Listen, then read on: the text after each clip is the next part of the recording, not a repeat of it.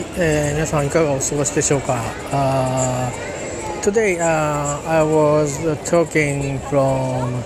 Japan uh, only in Japanese uh, In the future uh, I want to talk uh, with you in English、uh, Please wait for me、uh, そういうことで、えーと、とりあえず今日は日本語でですね、えー、っていうか英語もね怪しいけどえーとそのいつもいるですね川沿いのショッピングモールは風付けが進化しましてクリスマスのシーズンもだんだん12月にこれから入っていくんで、えー、だなでも俺なかなか活かしてるんですよ。シトロエンのブースシトロエンってあのフランスの車のメーカーですね、えー、まあ結構いろんなとこで作ってはいると思うんですけど製造は。一応ブランドはフランスだと思います。うんで、えー、とそれがねそのクリスマスツリーの前にこうわーっと展開されててカフェがあったりなんかしてこのカフェお金取るのかな？ちょっとわかんない。なんかフリーじゃないかな？もしかしたら。があってでまああのまあ何ですかね。えーと、車がリーノそして部屋がリーノっていうなんかセットみたいのが、えー、3つほどどんどんどんとあって車が展示されてるという感じですね。で結構あの今日はなんかパーティーみたいな感じなのかな。うんとパッと見フレンチな方が方々が何かあより集まって、えー、話をされてますので思い思いの、えー、スタイルでですね、えー、着こなしで集まってらっしゃってなかなか素敵ですね。男性陣。背格好も顔つきも全く違うんですけどもしフランス人としたらまあ私がよくフランス人ってやっぱりかっこいいよなっていう、えー、何なんですかねこの偏見。一体どこから来た偏見なのか。もう昔はなんかアメリカ人はかっこいいみたいなそういうのありましたけど、えー、多分それ映画のせいね。多分あのジェームス・ディーンとかあれのせいだと思うんですけど、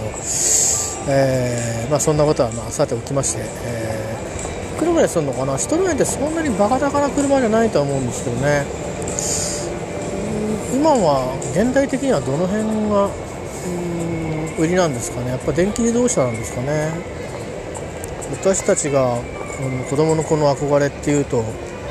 映画に出てくるルーシ・ボーっていう 2CW かな？っていう方の車が結構は多くて。でその他は普通になんか乗用車みたいなシトロエンってあったんですよね、えー、でフランスっていうとルノーにシトロエンにプジョーかな。多分シトロエンもフランスだと思うんですけどね。ちょっと情報間違ってたらごめんなさいね。まあ、そんなところで、えー、今日は喋っております、えー、今日は予告通り、え、やっぱり、え遅く行ってっていうかあの普通に普通に出勤して、えもう早々に帰ってまいります、え今日はほぼほぼ農残業ですね、えなのであの、まあ、あのあんまり油を洗ってる場合はではないので、え早々に帰宅してですねえー、ゆっくりしてゆっくり寝てでまあ明日明後日は少し早めに行こうかなと思いますけどまあそんな、うんえーと、こともねそういつまでも続くかどうかわからないので、えー、稼げるうちに稼いでおかないといけないなというところもありというところですね、まあ、2日あるんでもしかしたら明日はまあ早く行って少し、え、働きつつ今日はねほとんどねセットアップ機械のセットアップで終わっちゃったんですよ1日。あとちょっとまあ人事面談があったんですけど最後の日はちょっともうあのー、まあちょっと本部のあのー、力を持った人たちになんか査定されるみたいな。あの僕の場合はこういう状況なのでこの詳しい状況は伝わってはいないと思うんですけどあのベーシカルにこの先こいつどうしてやろうかっていうどうしてやろうかっていうのはどっかよそやっちゃおうかどうしようかっていうそういう査定にえー、来るんですよね。あの若い人はあのこれからどうやって盛り上げていってあげようかと。世代によって全くあの目線が違う。そんなあの嫌な面接をですね金曜日は受けるんで、えー、まあ、金曜日は早く帰ってもいいかなとかこう思いながら、まあ、あの病院も行くんでね、えー、まあ、そうそう。だからどっちともあれですよ。朝早く行くかどうかだけのことなんで、だからまああとそうですね。少し長めに働くにしても明日ちょこっとってぐらいで今月もおしまいですかね。まあなかなかうんあのー、ねあのー、働く気になればいやいやがっつり働くっていうことも数字理論上は可能なんですけど、えーとまあ、自分のこの立場とかそれから自分のあの背負ってる役目から考えるとあのなんだろうなよく言えば知的集約の業務なのであのそんなに時間かかるいらないよねっていうことになるので、まあ、程というものがあってですねなかなかねあの難しいんですよ。ですからあのねなかなかあのー、贅沢な悩みであのー、あのー、まあだなと自分でも思ってるんですけどでもまあねそういうものを前提にこうあ家族をこうこしらえたりなんかしてるとなかなかねあのそういうやわな話でもないんでまあとにかく行けるとこまで突っ走ってみなくちゃという感じにはなってますけどね。とはこんなプライベートな話でございます、えー、であとはえー、っとあとは今日何もないんだな 本当に一日機械のセットアップを自分の仕事道具のセットアップをしただけで終わってしまったので、えー、まあ、それはそれであの新しい機械だから、あの別に自分が考えたやり方でやってるわけじゃなくてあの誰かが考えてくれた説明通りにやってるだけなんですけど、え、まあ、でもなんかまあ思い、ね、スムーズにいってる分には楽しいですよね。えー、なわけで変なストレスもためずに、えーと、帰ってまいりましたけども。えっ、ー、とですね音楽の話を少しと。えっ、ー、とあのー、あれですよ。あの YMO チルドレン、え俗に YMC っていうのか分かりませんけど。のえっ、と音版が出ますね。で、えっと、ブルーレイ付きのも出ててもう出てるのかな？えっとあとそれから2月あ12月の終わりか2月の終わりかに、えーと、これは YMO ですけどもウィンターライブですね。あの新宿までやった BGM とテクノデリックの時の。それのもともと最初に出た DV 僕も買ったんですけど、えー、ちょっと音がねかなんかざらついてんだよね。で CD も買ったんですけど CD もついてたのかな？それは忘れたけどね。ざらつき気味なんですよ。で、えーと、その後あのワンモア YMO ということであの YMO ゴーホームっていう、えー、3回10周年、えー、1983年に参加してるから1993年かなだったかな。ああ違う。そのさらに10年後だ。だから2003年とかなんかうんかその15年か1998年か。なんかそれぐらいにあの細野さんが出した後にライブは幸宏だよなとかって言って幸宏さんがあ「ワンモアイモっていうタイトルのライブアルバムの、まあ、ベストみたいなのを選んで出した時にですよ。あの結構ね音をリマスターしたのだとかあと音源どこから持ってきたのか分かんないんですけど結構音がねちゃぶっといバージョンの、えーと、音がジャムとかえっ、ー、とあ何入ったかな？いくつかねあのそういう曲入って、えー、ました。でえっ、ー、とその音質で来るんだったら買ってもいいかなっていうかちょっと興味あるなとはちょっと思ってるんですけど、まあ、出てからかなって思ってます。特に得点欲しさとかはないんでまあ、あのただ残念ながらですね元のあの多分あのマスターのせいだと思うんですけど、えー、テクノポリスとライディングは入ってません。あのもともとそれの2曲ってねライブ出てる時はあのえーと、パーカッションをこうなんていうかな、うん、テーブルみたいなねところにこうよく見えないんですけどステージ僕らからは、えー、並べてあのトリガーになるその多分何かパッドみたいなものを叩いてあの金属音を叩いて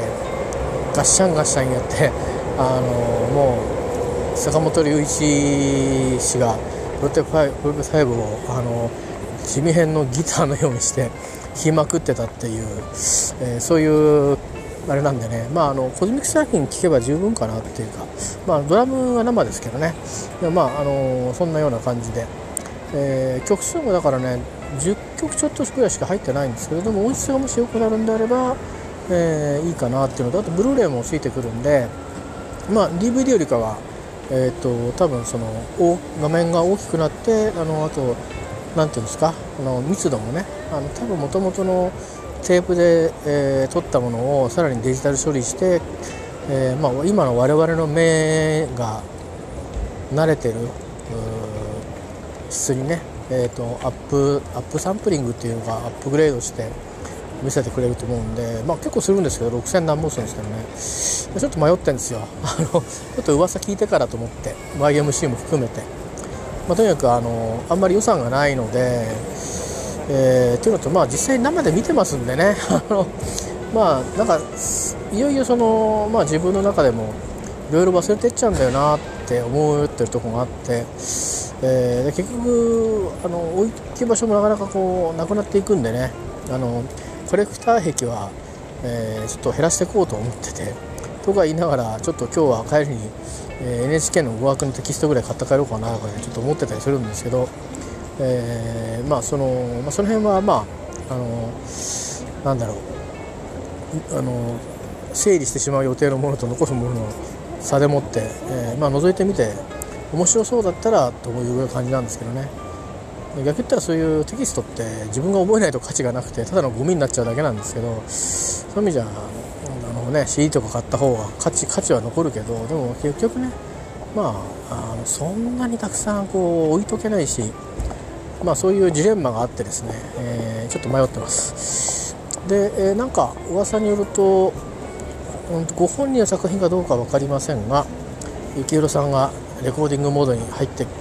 いく感じとかっていう風にえー、ツイートされてたんでちょっと楽しみですね、えー、思えば、え、去年の「さらばさらば」ですか。あれが結局ボーカルの入れ直しをしたといういうことなのででそれでまあそのえーと、アルバムとかあとは、えーと、ゲストでね、えーと、いろんな人たちの作品にもいろんなみんないろんな人が周年みたいな状況になってて参加されてたっていうのがありましたけどえー、まあ、去年はだから「さらばさらば」だったんですよね。だから新しいアルバムなんですけどまあでも古くて新しいアルバムということだったんで全くのニューアルバムってことになるとどこまで遡るのかっていうとどこまで遡るんだろう「えー、アライフニュー」だっけ？あれあれも随分前ですよ。だからインフェイズののでは出てないですよねしばらくね。だからあとはピューパをどうするんだろうとか 思ったりしてますけどね。まあ、幸さんもそろそろ新しいお家を、えー、お家だって5点みたいですけどね。うちの中に川が流れてね、うん、多分なんか山は山は56個買ったんじゃないかっていうぐらいなうん私は勝手に想像してるんですけど、えー、もう家を買ったというか、まあ、なんかもうランドを買ったっていう感じで。でまあ、そんなこともあるからなんかちょっとこう自然っていうかそういうねアウトドア回帰みたいな、え、のがあって、えー、最近よく釣りにもね行かれてるんでまたこうピューパ系のオーガニックな感じの音楽電子的な電子電子的なんだけども音楽音楽ニックな感じの方に、え、行くのか。全くあの新境地でね、えー、まあ坂本さんあたりと、えー、もしかしてまあ、マル秘プロジェクト、えー、坂本龍一さんっていうのにマル秘プロジェクトってあんのかよく分かんないけどまあそのいよいよなんだろう、えー、まあきっとね あのあの皆さんはもう最後まで音楽から絶対離れないのでやめるとかやめたとかこれで最後とかって言っても周りがそうさせないし本人たちももうふすふすとなんか違うことをやりだしやりたくなったり自分たちをおさらいしたくなったりされる方なので全然心配してないんですけどでもまあ池田さんの場合にはなんかいくつかこうやりたいことがあってそのうち本当にやりたいことは1個だけあるっていうおっしゃってかねてからおっしゃっていてなのでもしかしてそっちなのかそれとももっと普通の何ていうか今池田さんが考えるポップスの作品をこさえるのかちょっと興味がねあのありますね。今年はまあ細野さんの年、えー、ですよね。そんなこともあって、えー、ちょっとその辺も楽しみにしています。それからそうですね、えー、まあミッチはベストが行われたばっかりで日本に来るのかな来ないのかなっていうぐらいですかね関心はね。えー、あとの人たちは、まあ、もうキリがないのでレベル42が来ても多分ちょっといけないだろうしあとはそうだな、えーと、これはまあポピュラーじゃなくてジャズの世界の人ですけど、えーと、アンドレア・モーティスがもし日本に来日するとなったらアンドレアには会いに行きたいかなと思いますね。で今度はちょっとだけ短いスペイン語喋ってみたいなと思いますけど。それぐらいか、えー、ですからまああのそんな感じですね。あとはもうきっときっとですねもうほっとくともうみんななんかあのみんなだいぶもう大ベテランなのにあの一体どうしたんだっていうぐらいお盛んお盛んっていう言葉おかしいな。誤解されるんだな、えーと、盛んですよねそう活動が本当に驚くほど。まあ、他方あの、昨日もちょっと言いましたけど、まあ、あの行ってしまう方もいらっしゃるんですけど、若手は若手で全くこういろんなねあの、まあ、いわゆる、まあ、王道のロックっていうか日本のロックみたいな感じのとか、えー、まあ、日本の文化の、ね、代表的なアニメーションの方とコラボして、えー、コラボするつもりがあったわけじゃなくてたまたまその縁があって一緒にやってるっていうだけだと思いますけどそういうグループとか、まあ、全く全然違う独自のこう道を突き進んでるグループがいたり、えー、まあそれは、うん、そうですね。歌詞の世界も独特だったりいろいろありますよね。もうもう全然僕も追い切れません正直。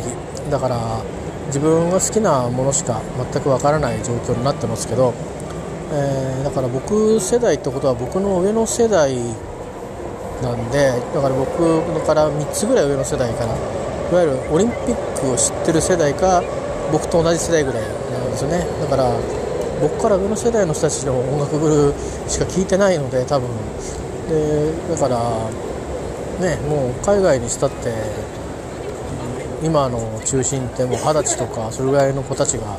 やってるわけですよね。で結構王道のロック海外の方が王道のロック編成でポップロックみたいにやってる人たちが結構多かったりしてそういう音楽聴くんだったら海外の方が、えーと、いいんじゃないかなと思うんですけどまあ、いかんせんあの海外ののバンドとかっていうのは大体フェスに来るんで見るのが大変ですよね 正直ね。私もあのサマソニ、まあ、行い型のフェスですけど初めて行きましたけど、まあ、意外と快適なんだなってことは分かったんですけどでもあれがもし表だったらってことを考えてで、ね、あれがみんな好きで行かれるんでねそれですごくいいことはいいことだと思いますけども正直あの自分には辛いわと思いますね。あの晩待ちとかあっち行ったりこっち行ったりとか。あの辛いわっていうのはそれだからお前は行かなくてよろしいということだと思っております。自覚しておりますので。あのー、もうライブハウスせいぜいライブハウスでスタンディングぐらいが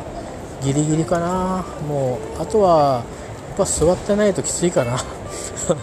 あの番ね整理番号で一気にかけえー、かけかけっこであの一番前を取り合うっていうのはまああと1回チャーチズがもし来たらそれやってもいいかなぐらいですけどそれでもう卒業っていう感じですね、えー、まあ本当まああのー、そういう意味では、うん、見たいあとはだからミッチュールをもう一回見たいなっていう、ことでしょうかね、えー、それぐらいですかね。まあそんなことで、えまあ、僕の持ってる情報は少ないのであの意外な人は意外な作品を出したりえー、するでしょうし、えー、まあねあのトッドラングが去年来たりとか生トッドはすごかったですよ、本当に、えーまあ、トッドラングの凄さをねなんか同世代だけでこう分け合うの惜しいなと思ってたら結構若い人たちが来てて若いって言っても30代だと思うんですけどでも20代の子たちもいた気がしますね。だからやっぱり音楽好きな人はやっぱりま探して聞いて探してね来るんですよね。なんで別に幸宏さんがいつか何かで言ってましたけど、まあ、変に悲観することないんじゃないっていう、うん、なんかいい音楽って生まれるし掘り出せばいくらでもあるしっていうそんなようなことをちらっとおっしゃってたことが昔ありましたね。高野さんのトークライブかな。キチームかなんかいた時にそんなこと言ってたの。ちょっと今思い出しましたけど。さてとえっ、ー、と今日は昨日よりか少し寒さが緩やかな感じがしますが、まあ、いずれにしても暖かくはないんですね。インフルエンザが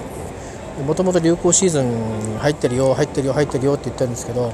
本格的に、えー、先週と今週比べると患者倍という全国的にですねいうことらしいんで一言じゃない状況になってますね。えーと、私の方はどうなんですかね、1回目打ってようやく2週間経とうとしてるんで、えーと、定着、1回目は定着し始めてる感じかな、だからちゃんと手洗いうがいしておかないと、まだちょっと危ないかなという感じですかね。でこの後2回目を受けるんで、で、えー、ここから2週間、2週間と2回ぐらい刻んでいくと、まあまあ、あのー、あとは運運次第ということになるんで。でも肝心のねうちの子のその受験する子の方がすっかり風邪ひいてたんで 先に自分がインフルエンザになるんじゃねえかなと思ってちょっと逆にあのそれをこう自分がうつるうつりはしないかと思って心配してるんですけどね、えー、今年はもろもろなんかね年春からいろいろこう不安定なことがいろいろあってまあ、自分で遊びに行ったってこと以外にですねほとんど病気で休んでるんですよね。でなんか使える有給も残り少ないのでこの寒い時期にあってですね、えー、うん、そうなんですよ。生ぬるいこと言ってられない状況にあるんで頼むから復活してほしいなと思ってるんですけど。まああのー、まあ、無事であればね別にいいんですけど、えー、もうでもまあうんね受験生とするとねこれからねあの、実質2ヶ月ですよね、もう最後の2月に入ってからもう気持ちの整理っていうだけですよね、あの実質もうこのもうもっと言えばもう12月で受験の勉強の準備をおしまいという感じだ実質が実質だと思うんで、まあ、二次試験に向けて1月ちょっとっていうのがあると思うんですけど、まあ、パフォーマンスっていうか伸びストレッチがどれぐらいあるかっていうと、まあ、やっぱり12月こうまあ、あと1ヶ月が最後ということだと思うんで、まあ、ぜひね、この時期風邪ひいて、そのチャンスを逃さないようにしてほしいなと思うんですけど、本人目の前にそんなこと言ってプレッシャーかけられるような あの親父ではないので、えーと、そっと見守っておくしかないんですけどね、えー、そんなことでございます。えーと、それではそうそうそう昨日あのちょっと英語で言ったんだけど英語で聞き直したら英語で言ってる内容が全く文法がむっちゃくちゃだったのですがあのむちゃくちゃすぎてあの意味が変わってる箇所があったのでちょっと日本語で訂正をしておきますけどあのトリー・マースフィールドの話をしました、えーと、ニューミュージックっていうバンド主催していて、えー、アハやネイキッドアイズ等々マリー・ウィルソン等々のプロデューサーをしていて幸宏さんとも親交があって、えー、まあワイヤモ好きの人にも有名なプロデューサーミュージシャンなんですけどもあの湯佐美森さんっていう日本の、え、アーティストの作品にも参加しててでプロデュースやってるんですよ。なのでぜひ弾いてくださいねって言うつもりだったんですけどなんかむちゃくちゃな英語になってて就職関係が。なので、あのー、就職とか前置詞とか がむちゃくちゃだったので日本語でちょっとあの補足しておきます。それからねあとえー、っとねもうその宇佐美森さんを日本人としてプロデュースした方がいるんですよ。でその方のあのソロアルバムがあってそこにもあのトニーが参加してるんですね。僕それ中古で買ったんですけど取り寄せてわざわざ。ちょっとおととしぐらいかななんかトニーマウスフィールド祭りの時期があって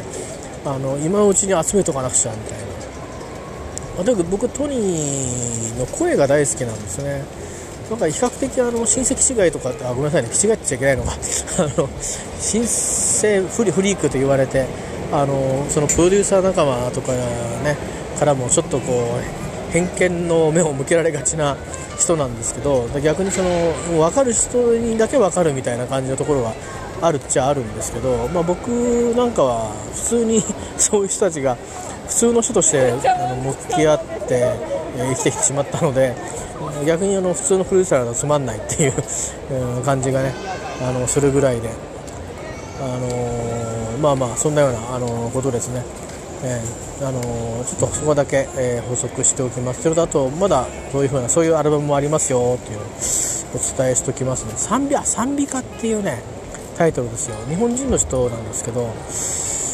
えー、確かね元フィルムスのメンバーだった方だと思いますよ。確か違ったかな。フィルムスってあのケロロ軍曹とか音楽をやっていたというのかいるというのか鈴木紗友子さんがドラムやってたバンドだと思いますけどね、まあ、一時期あの鈴木圭一さんと、えー、パートナーシップを結んでた時期もありました。今はあの別の方と、えー、家庭を持たれてますね。最近どんなお姿なのかあツイッターでもお見かけはアカウントはフォローしてますけど僕もしないんですけどたまにねあの今日のライブ良かったなんていう声を聞くので、うん、あの今でもあの盛んに音楽をやってらっしゃるようですね。えー、っとね鈴木紗友子さんはね一般の人っていうか一般って言い方おかしいな。多くの人が一番目にしたのはねどこかっていうとね多分ですよ。幸宏関係幸宏さん関係以外だといけないルージュマジックのザ・ベスト10のあの生演奏だと思います、えー、YouTube え、まあ、これ違法アップロードにきっとなるんじゃないかなと思いますがまあまあチャンスがあったらあもしあのたまたま見ちゃったっていうことがあったら、えー、チャンスかもしれないです。まあそういうな感じの、えー、人ですね。あのチャボが2人いるわけじゃありませんからね。ドラム叩いてるのが鈴木紗友子さんです、えーまあそんな感じですかね。あの立花はじめさんがロパーズっていうグループでこの間ライブやってたりとか結構みんなほんと盛んであのやめないんだな音楽っていう、えー、感じがありますよね。もうあともう少しで実はみんな70歳っていう。だって僕た僕が50超えてんですからね。それは70になりますよね。で細野さんが70とっくに超えてんですからね。A ちゃんも70超えてんですよ。すごいっすね。なんだか。それ驚いちゃいますよね。なんかもう落語家よりもロックミュージシャンの方が寿命が長いっていう。あのポール・マッカートにしかりね。すごいですね。落語よりもあの寿命の長い商いが、えロックになるとは思いもしませんでしたけど、えー、ジョン・ライドンって今いくつなんですかね。彼まだパンクやってるんですかね。ちょっとよくわかんないんですけど。えー、あんまり詳しくないんでね。あの彼のそのピストルズ語には、うん、まあそんな感じで、えー、終わりのない話に突入しかけておりますので。まああのー、なんだか本当にまあイギリスの方は今ね、あの選挙。えー、いよいよあと2週間ぐらいですか。だから最終コーナーっていう感じになってると思いますね。あの本当にやんのかよとかできるのかよっていう公約を結構いいいい最初の頃言ってましたけど今どうなってるんですかね。ちょっと今日はちょっともうあのフォローする気力はないのであの週末フォローしてみたいと思いますけれども、えー、どっちが優勢とかあるんですかね、えー、ちょっと分かんないですね、え、まあ、日本の方はっていうと、まあ、香港は香港であんなことになりましたけども、まああの日本人があれ見るとわあすごい香港民主勢力強いんだってことに思うかもしれませんが、まあ、そういう簡単なものではなくてですね あのまあ、あそこはやはり中華人民共和国の一部なのでそう簡単にはいかないのでありますな、まあ、その辺のことなんかもあの時間があったら調べなくちゃなと思ったんですけどあのざっくりとやんわりとそういう話は実はいろいろな、まあ、数の論理で不利になると。いうのは聞かされているしそうじゃなくてもいずれはあのあの中国に飲み込まれる運命があるので、えー、まあ、そこをこういかに、えー、線を引きたいかっていうことだと思うんですけどまあなかなか難しいですねあれも、えー、よくよく掘り返してみれば、え帝国主義の、まあ、産物というかあおできのようなものであって難しいところありますよね。あのまあ誰かに賠償しろと言わないいう関係ないだけ少し幸せなのかもしれないですけどこれ嫌味じゃなくですよ。あのでもなかなか難しいですよね、うん、まあちょっとどういうことになるのか。あとはウイグルの話なんかもえーと、BBC なんかが伝えているところによるとあの逃げてきた人とかがいるのかな。あのビデオもあったんですけど証言してる人がいて、まあ、それを信じるか信じないかはその見る人次第にはなりますけどもやっぱりこう、えー、 wash brain って書いてありましたから洗脳施設やっぱりあるみたいですね、えー、まあ、中国はそれを認めないでしょうしそのそれこそ中国はこう瓦解でもしない限り認めないでしょうし、まあ、すなわちそういうことまで至ってるってことはもはやまあえーと、ウイグルで結構いろんなこうボードありましたですよねで海外にもそれをこう支持する団体もあったんですけど、まあ、とにかくいろんなところでそういう力を削いでいく活動をしていて、えー、まあ、あの結局のところは、まあ、いろんなところにあの漢民族支配を進めていくということになるわけですね。えー、まあ、それが、まあ、大国強国の定めでもあるわけなんですけども、まあ、それは他の国々も似たような運命をたどってきただけで自分たちだけがいい顔をしちゃいけないんだろうなと思いますけども日本もあの全然違う時代において違うあの手法において同じことをして、えー、まあ、元からいた先住民族を追いやって、えー、しまうあるいは先住民族がしっかりとしたそのなんていうか土地所有意識を、えー、持ってないうちに、えまあ、没収じゃないけどあの収容してしまうというかね土地をね、えー、いうようなことで、えー、まあ、そのブラジルみたいにその荒れ地にあのなんかもうなんだかぶっとい木だらけのところに好きにせいみたいな感じでほったらかしにされるのかそれとも、まあ、あのそれよりもちょっと,、ま、ちょっとだけましで好きにしていいぞっていうけど実は住んでた人がいたっていう あの、えー、そういうようなねあの違いがあるだけで。まああのだからといってね今そこに暮らしてた人が悪いのかって言ったらそれは悪いわけじゃなくてしょうがないですよね。国策ですからね、えー、誰にも罪はないわけですよ。そういうことがだからまあその啓蒙したりしてその相互理解というものでね名のもとにまあその相互不信を乗り越えましょうというしかまあないわけなんですけどまあその洗脳ってことになるとまた話別でねあの納得してないってことですからね。そもそものその体制に、えー、まあ、だから言ってみればそのブレグジットはしないしたくないと言ってる人とかあスコットランドで独立したいって言ってる人を、えー、じゃあお前らハイランドにハイランドに来いと。お前も食わしてやるぞと言って 集めてきて洗脳しちゃうっていう。あもうそこはもう絶対あのイングランドと一緒がいいです僕たちはみたいな。言うとしか言わなくなるとか。あの、えー、あのいやもうブリグジットっていう言葉がない世界考えられませんみたいなことを言い出すとか、まあ、そういう人を作るってことですから シンプルに言うとですよ。ものすごく露骨に言うと。えー、っていうことが、あのまあ、その香港と地続きの国のまた違うエリアのですね、えーまあ、自治区と呼ばれてますけど、まあ、古い歴史をたどったらどこの国のもんなんですかね？あのエリアは。なんかそういう所有の意識さえあったのかっていうところも含めてあの非常に微妙なあナーバスなエリアが、えー、中国の各地に何か所かあるはずで。で、まあ、あのすっかり、えー、やられてしまったっていうか、まあ、あの疑いなくあの軍門に下った人たちと疑いはあったけど力をそがれて下った人たちといるので少数民族がたくさんいるんですけども。まあ平和にやって、ね、平和でそれなりにそれで経済が潤って、まあ、納得してるんだら別にいいんだと思うんですけど、まあ、でも納得してないんだったらそれはやっぱり今日的に言えばやっぱり人権を主張する機会は与えられていいんじゃないかなって僕は思うんですけどまあでもそれを許さない国というのが今でもあって、えー、それはまあ、あの、別に殺害をしたりするわけではないけども、うん、生きながらにしてその発想を潰してしまうということはどうなんでしょう。あの命を奪わないだけましですけど近しいものがありませんかね。日本で言えば、えー、ハンセン氏病でしたっけ、えー、の患者の方を収容したり断絶手術をしたり断手術をしたりしたこととなんか違いがあるんですかね、えー、ちょっと僕はあの正直違いがあまりないような感じがしますね、えー、で今思うんですけど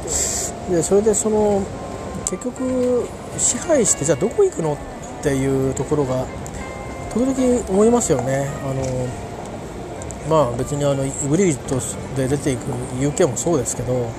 でどうすんの？っていうかあの、まあ、ロシアもそうだしアメリカもそうだし、まあ、日本でさえそうですよ。僕らでも。でどでどうすんだっけ？どこ行くんだっけ？っていう。なんか行き先決めてんすかね。あのいや行き先のない旅っていうのはいいいいですけど、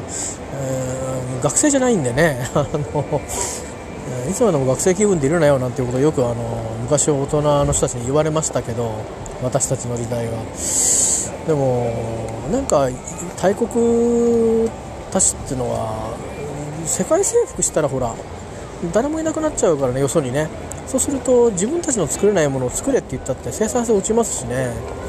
絶対あのダイバーシティがないとダメなんだと思いますよ。あの地球でこんだけあの同じ問題を一緒に抱えちゃうようなあの中で違う文化で暮らしてるわけですから、まあ、それ考えると同じ国の中でもむしろダイバーシティはあった方がよくてで、まあ、争いがあるとするんであればあのなんとなればあの切り離しちゃうっていう選択もあるはずなんですよね。えー、多分だから切り離しちゃうとこう過去にやっていろんなことバレちゃうから 切り離せないんだろうなってとしかないですよね理由からしたら、え、だってまああの最大の失敗だっていうふうにロシアの人たちは言いますけどソビエト時代にゴルバチョフがロシア連邦ですねで後の国たちが独立するのを認めちゃったっていうか黙認しちゃったみたいなことをあれが最大の失敗だと言いますけどあれでねソ連時代に何が行われたかっていうのはある程度分かったんだけどもでもそれこそねルーマニアとかああいうところよりかはさほどねひどいことが行われてたわけではなくまあまあ思った通りの独裁主義が行われ独裁政治が行われてたんだなそれから思った通り貧しかったんだな思ったより豊かだったんだななんてことが分かっただけじゃないですか。でやっぱりあのミサイル基地はあったかとかでそういうこととかあやっぱり本当は嫌だったんだとかそういうことぐらいなわけでねなんかだから思うんですけどあのもう覇権を唱える国がなくなった世界においてなんかこう統制していくっていうことの意義自体にがもうあんまりないしだからもう IS みたいなああいうものが出てきちゃって来るっていうことに対して対抗する勢力もないしもうだからそんなに拡大したところで、えー、ねあのー、結局最後に自分たちだけ残って終わりでいいんですかっていうことでしょ。ねどうすどうするんですかね。多分それ種族は反映しないんじゃないですかね。あのよくわかんないですけど。だって今いろいろ享受してるものが作る人がいなくなってきちゃうし作れない、ね、自然環境になってっちゃうわけでしょ。やっぱりなんだろうな。あの自分の国や地域や文化を非難されることをそうそうこうビビってるようなところは相場潰れちゃうんじゃないですかね。え相場って言ってるのはまあそうですね。大体20年30年覇権を失うんじゃないですかね。おそらくは。まあ過去の歴史に習ったところで例がないんですけど過去の歴史自体は基本的には拡大拡大拡大でいってでただ今ねあの僕たちは水面の上にも空中にも暮らしてないっていうだけでもう地上の住めるとこにはもう住み切っちゃってるわけですよね。で修道士みたいな人たちは山のね崖の中にも土の中にも暮らした時代もあったりしましたけど、まあ、水面や空中に住んでないってことはもう住めるとこには住み尽くしたし逃げるとこには逃げ尽くしたわけで。でそういう状況で、えー、それでも何か、えー、誇示したいあるいは、えー、言うこと聞かない人はあのぶっ潰したいとえ。いうことの動機は一体何から生まれてくるのかというところがですね謎ですね、本当に、え、やっぱりあのー、一つになるっていうのはちょっと理想主義的すぎるかもしれませんけど EU でさあんだけ苦労してるわけですからでもまあ、ね、国連っていうものが一応はあって、えー、いうわけですから、まあ、こうある程度の均衡やあまあ是正とかそれからレジウムの変更、うん、みたいなものはに一歩踏み出してもいいのかもしれないですよね。えー、最近はあのもうあの信託統治っていうのがまあ苦い経験になったからもうやめちゃったのかもしれないですけど、あのー、まあ、そういう風な形をとって手放して切り離しちゃうっていうのも、あのー、ありなんでしょうけどでも実はまあ他の国が嫌なんですよね。例えば極端な話中国の十何億人のうち6億人もう誰か面倒見てくんないかなうちじゃもう無理だわ飯食わせられないやって言われたらしたとしたら日本はどれぐらい受けますかって言うといやいやうちはじゃああの100万人ぐらいでって言って多分早々に100万人って言ってスパッて言った後逃げ切っちゃうじゃないですかね。えー、っていうことでね要は多分みんな面倒くさいんですよ ででそうなった時にあとは何が残ってるかっていうとその時に支配してるまあ、人間のあの権力欲とあとはまあ妄想みたいなものじゃないですか。幻想、うん、あの拡大して強くなって世界を牛耳ると。もう打っておけば世界の半分を抑えておけばあの我々の民族はあと200年安泰であると。200年先のことは200年後の人に任せようと、まあ、そういうような発想だと思うんですけどそれはその人たちはいいんですけどね、えー、一緒にあの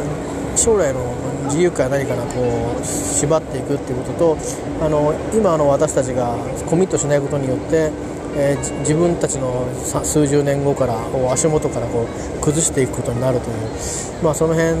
の部分のバランスですよね、えー、まあ、つくづく、あのー、考え出すとなかなか答えの出ないことですけど、あの、ですから、うん、やっぱりその抑圧的な国家運営をしているところに対して、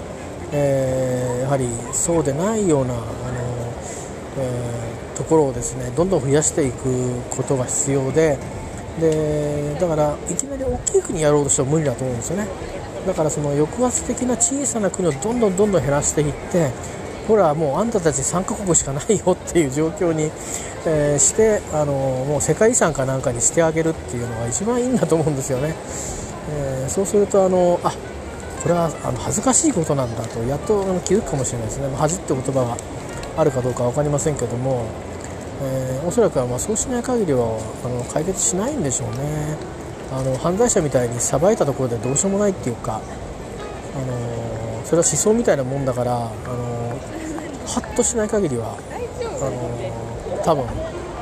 ことをあの改めるっていう考え方も別に悪いことしてるって感じもないでしょうからね、うん、まあ自国民なんだから何したっていいだろうっていうぐらいな感じですじゃないですか、えー。まあ、そんなようなことで、まあ、考えることはいろいろありますけどまあ、ロヒンギャの問題とかどうするんだとかね。いろいろありますよね。でああいう問題はクルド人の問題もそうですけどいっぱいこうあってあの国近代国家みたいなものをこう西欧がこう作ってしまったからこそ顕在化したとも言えるしだから分かってよかったとも言えるしあのそんなことしちゃったからこう適当にうまく逃げ回ってたのにこうなんかどっかに押し込められちゃったっていうのもあるだろうし。ちょっとその辺のことは一回こうやっぱり学者たちが一回整理してほしいですねあのどういうふうに向き合うことがあの自由の在り方にとってこの先いいんだろうかと。いうことですよね。なんか何でもできるってことが自由なのかアンチ規制が自由なのかやっぱ自由につきまとう危険っていうのもあるわけで多分それをコントロールしないことには結局のところはこのシリアの内戦もですよ。元はこれアラブの春から来てるわけで結局で終わってみたら他の国もエジプトもそうですけど今じゃあすごく安定して発展してるのかっていうと、まあ、なかなかそうでもないわけですよね。難民の供給源になってる国も結構あったりして。でそれでヨーロッパが不安定になってまあ、結局その肝心からのやっぱりその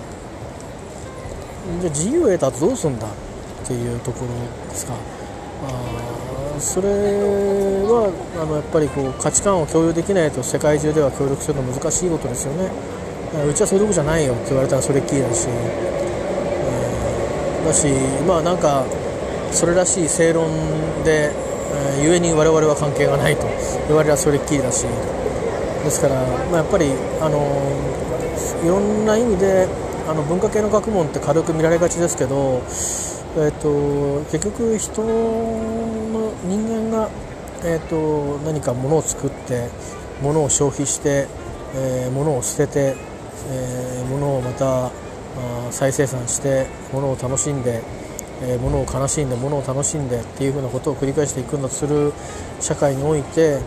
えー今ない価値観を生み出していったり、まあ、CO2 の削減の話なんかもあの、まあ、一つは経済合理性もあるわけなんですがあとは、まあ、生存環境がこれから失われていくっていうことに対する大きな危機感を持ってる人だって当然いるしそれが、まあ、あの世界各国がユナイトしている理由ではありますけども、えー、まあ、文系人間こそですね、えー、そういういくつかの、えー、いくつもの、えたらればの議論をですねやっぱりあの各国と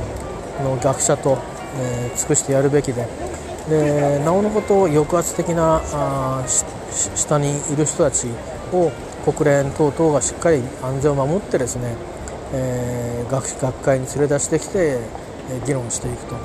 まあ、ややポリティカルなものになったりするところはあのあるかもしれませんけども、えー、なるべくねそこら辺はあのニュートラルになるように仕向けて分科会という形でねあの分けてやるとかしてですねとにかくと分けずに一緒に、えー、どういう風なあり方が最終的にはあの、えー、まあ最終的にこうきれい事でまとまっていくことはないんでしょうけど今みたいなこう混乱が起きてね、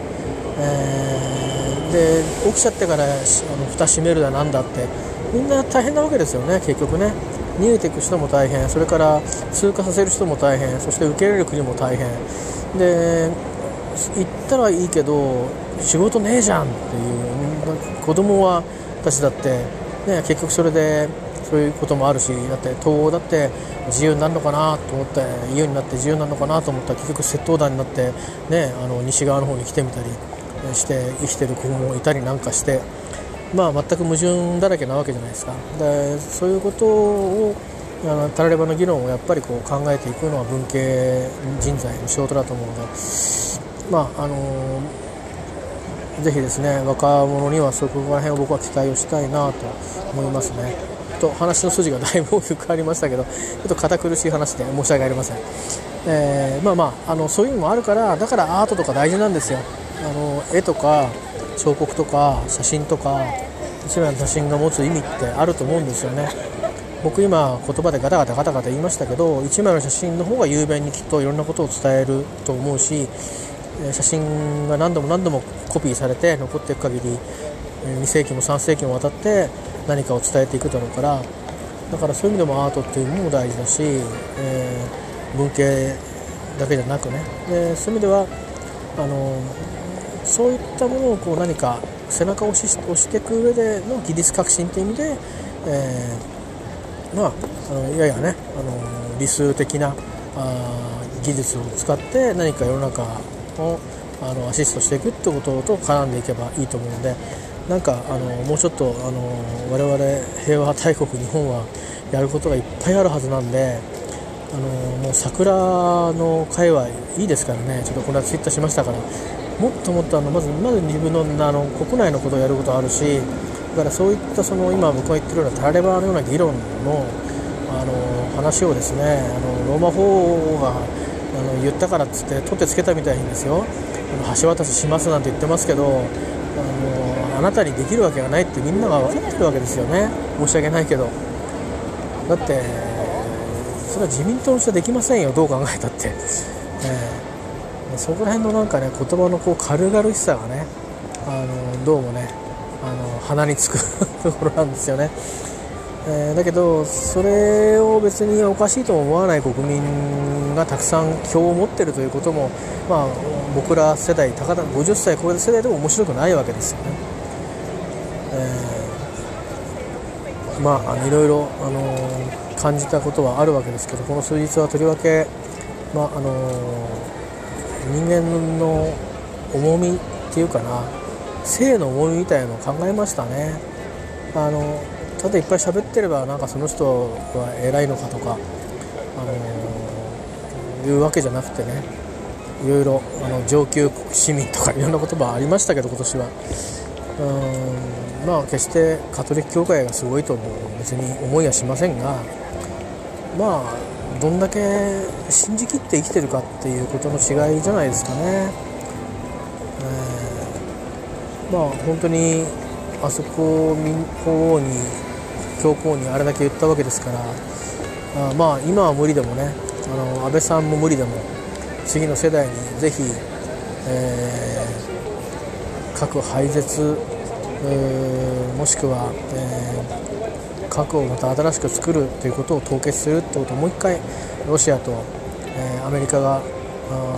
向き合えるようなどうするのか、えー、ヨーロッパも巻き込んでですね、えー、まあ多分経済的な潤いという餌がないとお互いに、えーと、合意ができないでしょうから冷戦っていうあの時はまあロシアが貧しかったわけですねソビエトがね。今ロシアも豊かですからだし技術的にもすごく優れてますし負い目は何もないんですよね。だからそういう動機が何もないところでなかなか難しいところがあるのでやっぱりその何か、え、そういう動機をどこに持っていくかと。いうことを何か枠組みでみんなで、あの、取り組んでいくってことないですね。まあ本当に減らすかどうかは別としても減らすというような風潮を機運を盛り上げていくという意味で、えー、ロシアをもっと盛り立ててみるとかまあいろいろね、あの、何でもかんでも外しちゃうんじゃなくてそういうことじゃないですかね、実際に1000発が999発になるしか減らないかもしれないけども、でもあの無視して好きなようにしてほっとほっとくよりも1発でも減った方が少なくとも1回誰もしかするとあれでしょ？少し少しマシなんでしょ？分かんないけど。破滅的な話してるかもしれないけど。まああのー、そんなようなことをね思ったりするわけですよ。まあ、私は今そんなこと考えてるとちょっと考えすぎると疲れちゃってあの自分が逆にあの内側から壊れてしまいそうですけど。なんでこれこの辺でやめときますけどね、えー、まあそんなようなこともあったりするんであのあんまりねあの深く考え込まれるようにはしておりますが。まあちょっとねさすがにあの教皇と我々のリーダーとの言葉のその重さのあまりの違いに ちょっとショックでしたね。なんか喋ったらいいんだみたいな。何なんですかね？あのワイドワイドショーの司会みたいな。あの、えーと、行政の長の方はね、えー、野党野党もねそういうところをねあのなんかついてほしいですよね、まあ、あるいはあのああいうのっていうのはまあ倫理観や価値観に委ねるもんだからあんまりその責められないものっていうかね、えー、憲法ので保障されている自由に当たるとかなんとかって言われてどうのこうのってまた面倒くさい話になっちゃうから、えー、言っちゃうのかもしれないけどもう大体もうシュレッダーの問題なんてのは飲むのは直感的におかしいってのは分かるんでねあの私も桜を見に行ってるってこと自体がおかしいんだからあの桜ばっかりじゃなくて菜の花でもねあのいいじゃないかっていうぐらいなことでしょ要はやってることはねいやもうななんならもう盛大にあのねあの5000円じゃなくてもう3万円ぐらいのパー券配ってドンとあの桜を見ると怒られたからみんなでパーティーやろう会みたいなそういう会にしたらどうなんだと思うんですよね。えー、でもう芸能人いっぱいもう舞台に上がってもらってイエーイって写真撮ってもらって、えー、いいじゃないですかね。で一般の人もいいっすよ別にあの自民党員じゃなくても3万円払えば安倍ちゃんと握手できますって。あ安倍ちゃんと握手できちゃったって。それでいいんじゃないですかね。本当に本当そう思うんですけどね。中途半端の中途半端に綺麗なことをしようとするから話おかしいんで。あの本当政党パーティーとか個人のパーティーにしちゃえばいいんじゃないですかね。であのまあ多分あのまあ貧富の差によってあの政治家になれるなれないとかあの力の弱い強いとかああとそのねあの政治のと金の問題とかがあっていろんな法律ができたのでその反省に立ってるのかもしれないけどでもいつまでもその価値観が正しいとも限らないわけですよね。うんだって田中家は3億円とか5億円ですよ、えー、規模違うんだからさ。だけどそれ以上のことを日本に残してるわけでしょ。新幹線作ったり。うん安倍さんやったことはだって国債を日銀が買ってるだけだからね。もうあとは給料無理やり上げたけどその分結局そんだけ企業に負担かけるからね年齢もたくさん雇えとかって雇われる人は選ばれるし給料下がるし結局は溢れるんですよ。だからはためにはなんかだから票を入れてくれる人っていいけど票を入れてない人は入れようという気にはならない、うん、ってことになることに早く気づいてほしいですね。あれですよ。今票を入れてない人を味方につけないとあの本当ねあのもしあのまともな野党ができた時には自民党はもうアウトじゃないですかね。自民党の他のリーダーも結局こうやって少し安倍さん弱くなってこないと口開きませんからね。ななんだろうもうあのだってね野党から自民党の先生のところに行ってくるあのあの細野なんとかみたいなねあの細野さんじゃないですよ。あの細野なんとか代議士みたいな人がいるぐらいなんだからあの明日から共産党に行く自民党員がいていいのにね、うん、どうなってるんですかね全く。まあどうでもいいんですけど。え やめときますわこの辺で。別に怒ってないです全然怒ってないです。あの非常にあの平和な気持ちで。えー、大体あのいつもこんなことは考えてはいないんですよ。考え出すと考えるっつうだけで、えー、いうわけでございまして、えーまあ、今日は早く帰ってあのあったかいものも食べて寝たいと思います、えー、っともう7時になるからね。まあでもね平和ってそんな簡単に実現しないんですよ。だからまああのー、誰よりも、あの昭和天皇が平和を願っていたっていうこの矛盾ね。うん、だからやっぱりこの政治システムって大事よっていうところをちょっと言っておきたいなと思うわけですよ、えー、憲法も使い方が大事です。別に憲法自体がどうどうこうっていうこともあるけどそれは決める過程でそれが議論されたから大事なんであって国民主権っていうことが言われたから大事なんであって書いてあるから大事ってわけでもないんですよ。だって憲法全部覚えてる国民どんだけいるのよ、うん。覚えたところでどんだけそれを役に立つて人いんの？って言ったらそういないんじゃない、うん、ね今た銃弾が飛び交う、うん、戦地で患者さんを見てる人はいちいち憲法のことで考えなくたってこれどう考えたって尊い行いしてるでしょ？そっちの方が大事なんですよね。憲法なんかより申し訳ないけど。そっちが先なんですよ。救うべきはそういう人たちなんですよね。うん、だからやっぱりね考えなくちゃいけませんよ。政治家はもっとだし我々ももっともっとあのそういうふうなものを言っていかなきゃいけないとあのつまんない国になっちゃうと思いますよね、えー、まああの若者に期待するだけではなくあの少なくとも我々があの年を取ってた時には、えー、金をばらまいてくれる政党にだけ票を入れるんじゃなくて、まあ、せめてね今よりももっと大きな割合の人がえー、志があってで視野を世界に向けて世界の人たちと実際に手を組んで活動をしている、えー、人に、えー、未来を託す、えそういう年寄りがね、えを増やしていきたいですね。私私なりにあの平和裏にね何かそういうことができればなとは思っていますけど、まあ、今はちょっと今私があの自分が今えーと、健康な状況じゃないんで、えー、いつかあそれこそもうねいいいいじいさんになった頃それでもまだ、ね、選挙権返上できないですからねあれね。免許は返さない返せるけど免選挙権は返上できないっていううんまあまあそれは一応基本的人権だからいいのかいいんでしょうけどね、えー、ですからまああるわけですからあの有効に行使するためにまあ誰かの役に立てることって言ったらそういうことをね、どっかで何か何かの形で暴力的じゃなくそのトゲトゲしい言い方ではなく表現することなのかなってちょっとは思ってますけどね。まあでもそれがどういうやり方がいいのかちょっと分かりませんけどね、まあ、政治的ってじゃなくて、まあ、もう生活的ってことですよね。こんな風に、えー、思ったり、えー、していますが。まああとにかくあのーね、あの不当逮捕とかそういうのも含めて、それからと誘拐な、誘拐やめてほしいですね、年の瀬に本当に、誘拐、監禁、えー、まあ本当、あの